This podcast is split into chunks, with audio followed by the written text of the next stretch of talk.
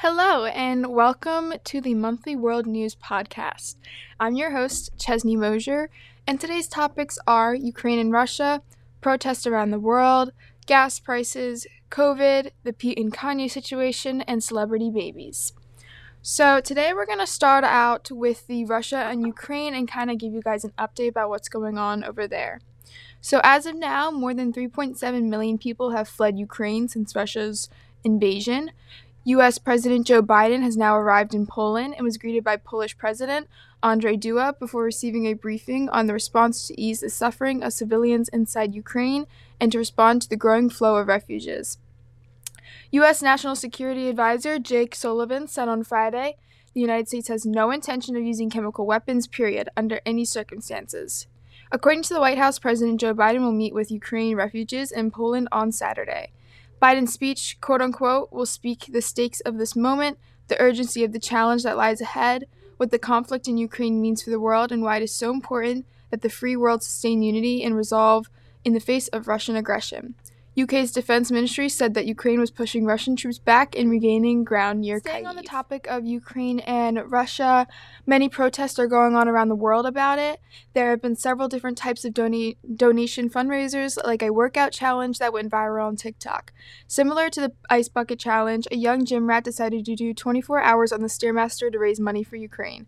The TikTok went viral, and now hundreds of people are doing this challenge around the world to get people to donate. Other protests that have to do with the Russia and Ukraine are the boycotting of any Russian businesses or supplies. A Russian restaurant in London has not had any reservations since the war.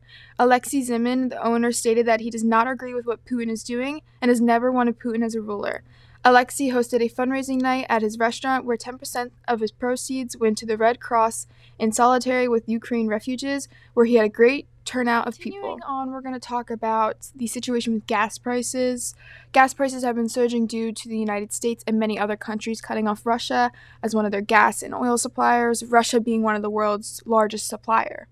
Biden made a statement recently, in quotes, to the oil and gas companies and to the financial firms that back them. We understand Putin's war against the people of Ukraine is causing prices to rise, but it is no excuse to exercise excessive price increases or or padding profits of any kind of effort to exploit the situation or American consumers. Coronavirus um, cases and deaths have obviously lowered, so we're just going to keep you a little update and give you some key points um, on some COVID 19 updates. So, as of right now, coronavirus deaths in the US have fallen to their lowest point since last summer. Biden's budget proposal pushes for more pandemic preparedness and local public health spending. And although COVID is still alive, the survival rate is very high, and people getting over their cases um, is much more common. Special guest Cora Anderson, Hi. and we're gonna be talking about the Pete and Kanye situation. And um, I guess a lot of people don't really know about it. We went around and interviewed people, and a lot of people weren't informed on the situation. So we're gonna kind of give you a brief little um, background of what has happened. So basically, Kim and Kanye were married for several years they had kids, and eventually, sometime around last year, their marriage kind of went downhill, which was showed on Kim's um, reality TV show, Keeping Up with the Kardashians. So they got a divorce because Kanye kind of went insane. I guess he went off his meds. Yeah, so he's bipolar, and I'm pretty sure he says he didn't need his meds anymore, and it was weighing a lot on Kim and their family. And they have a very, very public relationship because both of them are very big public figures. So it was all out in the open. His his um, his actions were very very publicized and a lot of articles about it. So I'm sure it was weighing heavily on Kim. Yeah, and so after that, Pete and Kim Kardashian started dating, and everyone at first thought this was like a stunt and a cover up for Travis Scott's overcrowded concert incident. But then after a while, they seemed to start getting more serious, especially when Pete decided to get a branding of Kim's name, which Kim revealed on Ellen's show. She also told Ellen that he has several tattoos that have relevation of Kim, her favorite one being My Girl is a Lawyer. So Kim and Pete were living living the dream and they were going on a bunch of vacations, just being in love basically, but then Kanye got involved. Yes. And they were relatively secretive during the beginning of the relationship, which is why a lot of people were thinking it was a, a like pu- publicity stunt. But recently, Kim and Pete, I don't know, actually Pete does not have Instagram. Kim posted on Instagram a picture with Pete, so it kind of confirms the relationship that it's that it's real. You know, to a to a certain aspect, but yeah. So we were just going to talk about the Kanye and Pete exchange, little interaction over text message here that was posted on Instagram. So basically, everyone thought at first that this was not real because it was so like, oh my god, this is mm-hmm. crazy. but it is real because it was posted online by, was it Kim? Kanye, I believe. Kanye. He posted the text messages. So basically, to sum it up, um, I don't know if it was Pete or if it was Kanye who started it. yeah, I think Pete originally um, said to like leave them alone yes. and let them live their life. Mhm. And Kanye just kind of was blaming Pete for everything, and there was a lot of cursing going on in the text messages. And then Pete ended up sending a selfie of himself in Kim's bed, which really, really made the situation, really escalated the situation. Um, yeah, and then Kanye tried to take a stab at Pete, talking about his past in rehab for drugs. But um, Pete seemed to just kind of brush it off, try to be positive with Kanye, saying that he would he would meet up with him and talk about it out like outside of the public eye if he wants.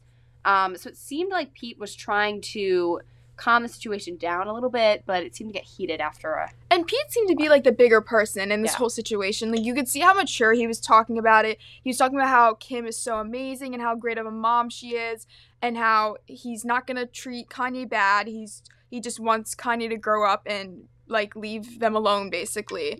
And then Kanye just kept on, kept the conversation going. Yeah. Um, and uh, Pete even brought up how he stopped talking about Kanye on SNL um, to be the bigger person, and how he stopped doing any stand-up comedy uh, comedians of like exploiting Kanye, basically.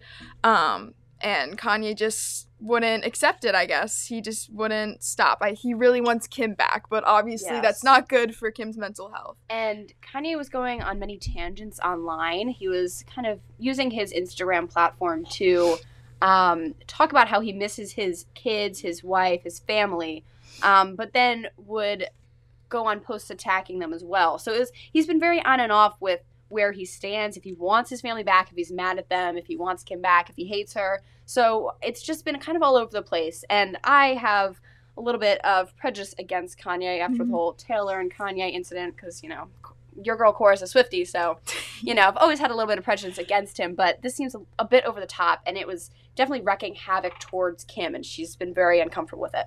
Yeah, and like the whole um, online social media and stuff. I believe he was nominated for an Oscars, and then the nominee stopped because of all the stuff he was posting online. Yeah, it's hurting his career. Yeah. Definitely. And even the concert he had, where he had this random girl dress up as Kim and reenact their wedding, like that's Yeah. just creepy. Yeah, Like, that is that is Well. I feel like a lot of people aren't realizing that this is like he's like stalking her. Like this Yeah. is like mental abuse, and I feel like a, pe- a lot of people are like, "Oh, it's a celebrity, it doesn't matter." But like, Mhm. this is bad. Like Yeah. th- this is really, really bad, and I feel like nobody's taking it seriously or like taking the time to actually acknowledge that poor Kim here is like, Mhm. there's nothing she can do. Yeah. Like, And I was talking to someone before about um, people like in bad relationships trying to get out of them and how like we were talking actually this is Gorley about this and she said even if Kim Kardashian one of the richest people in the world can't get her get can't get her um, stalker her someone who's like verbally assaulting her off of off of her like track then who can who can if if, Yeah, Kim, if. Kim Kardashian who has all the resources in the world can't control this man then who can like mhm.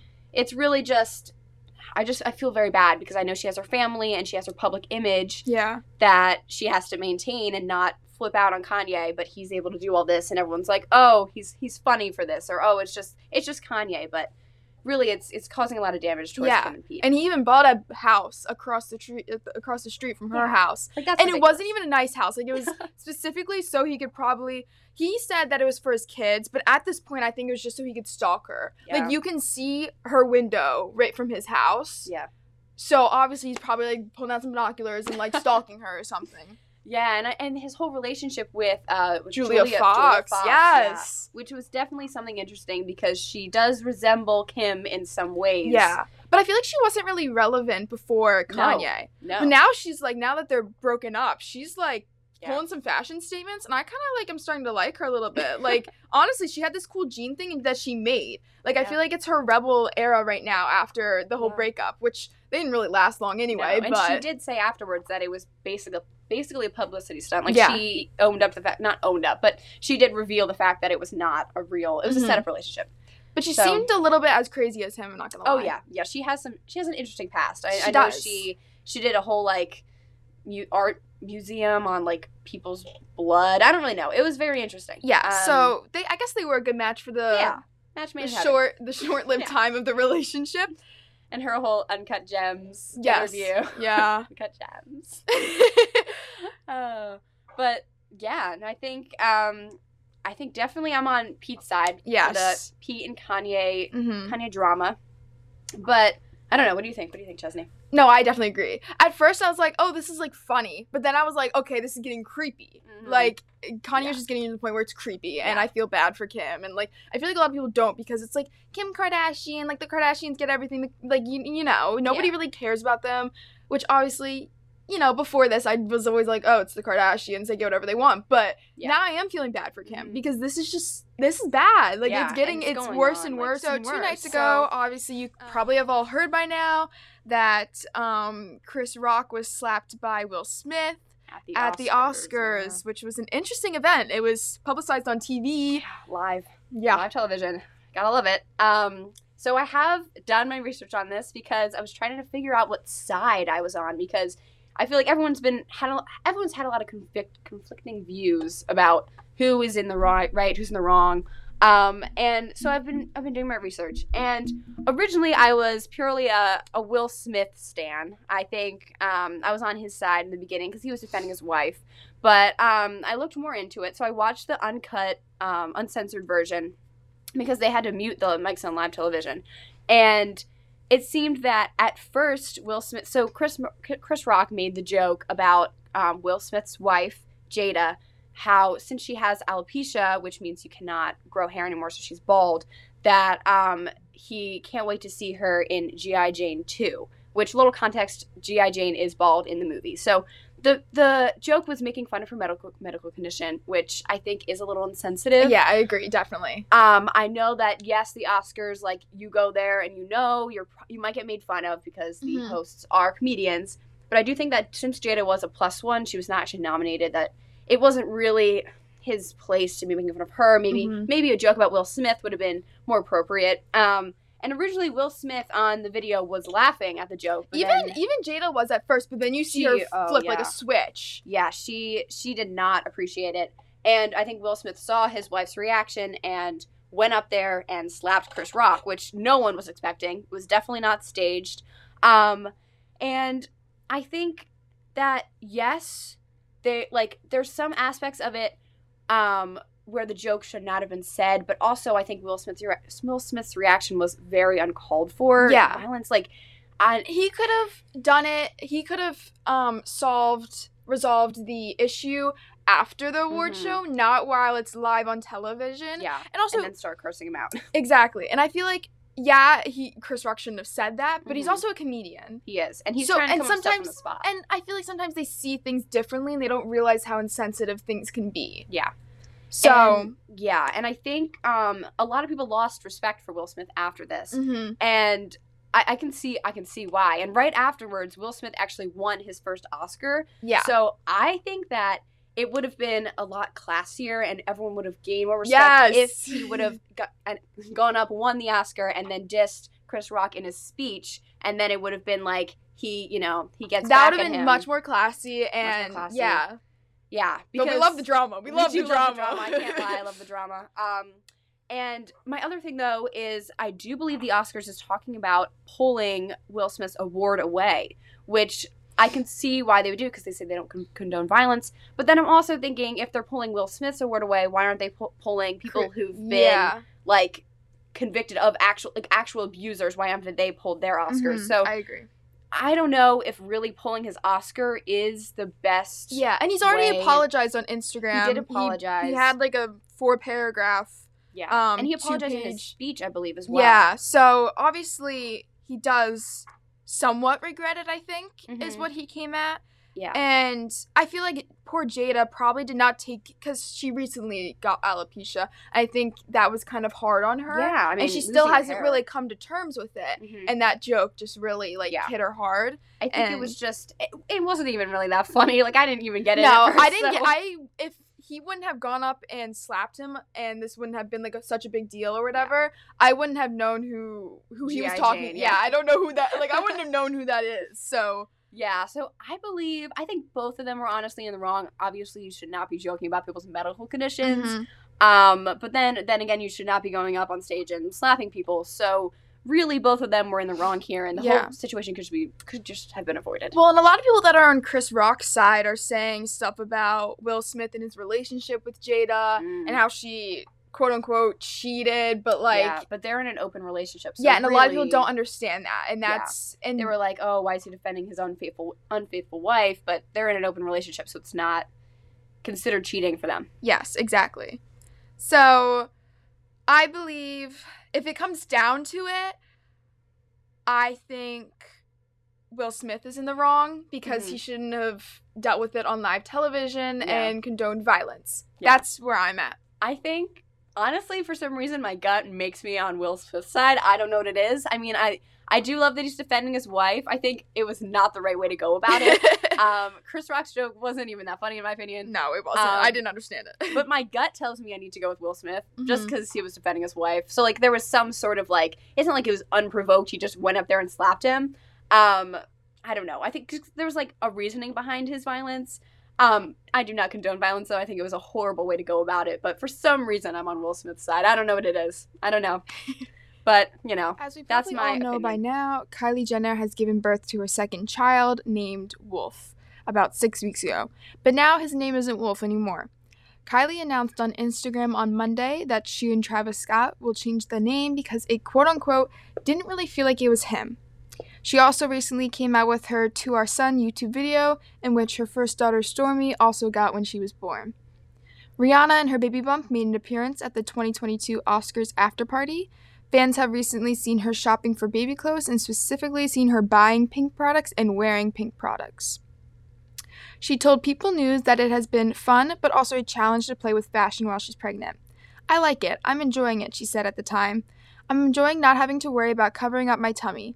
If I feel like a little chubby, it's like, whatever, it's a baby. that That about sums it up for this month's podcast.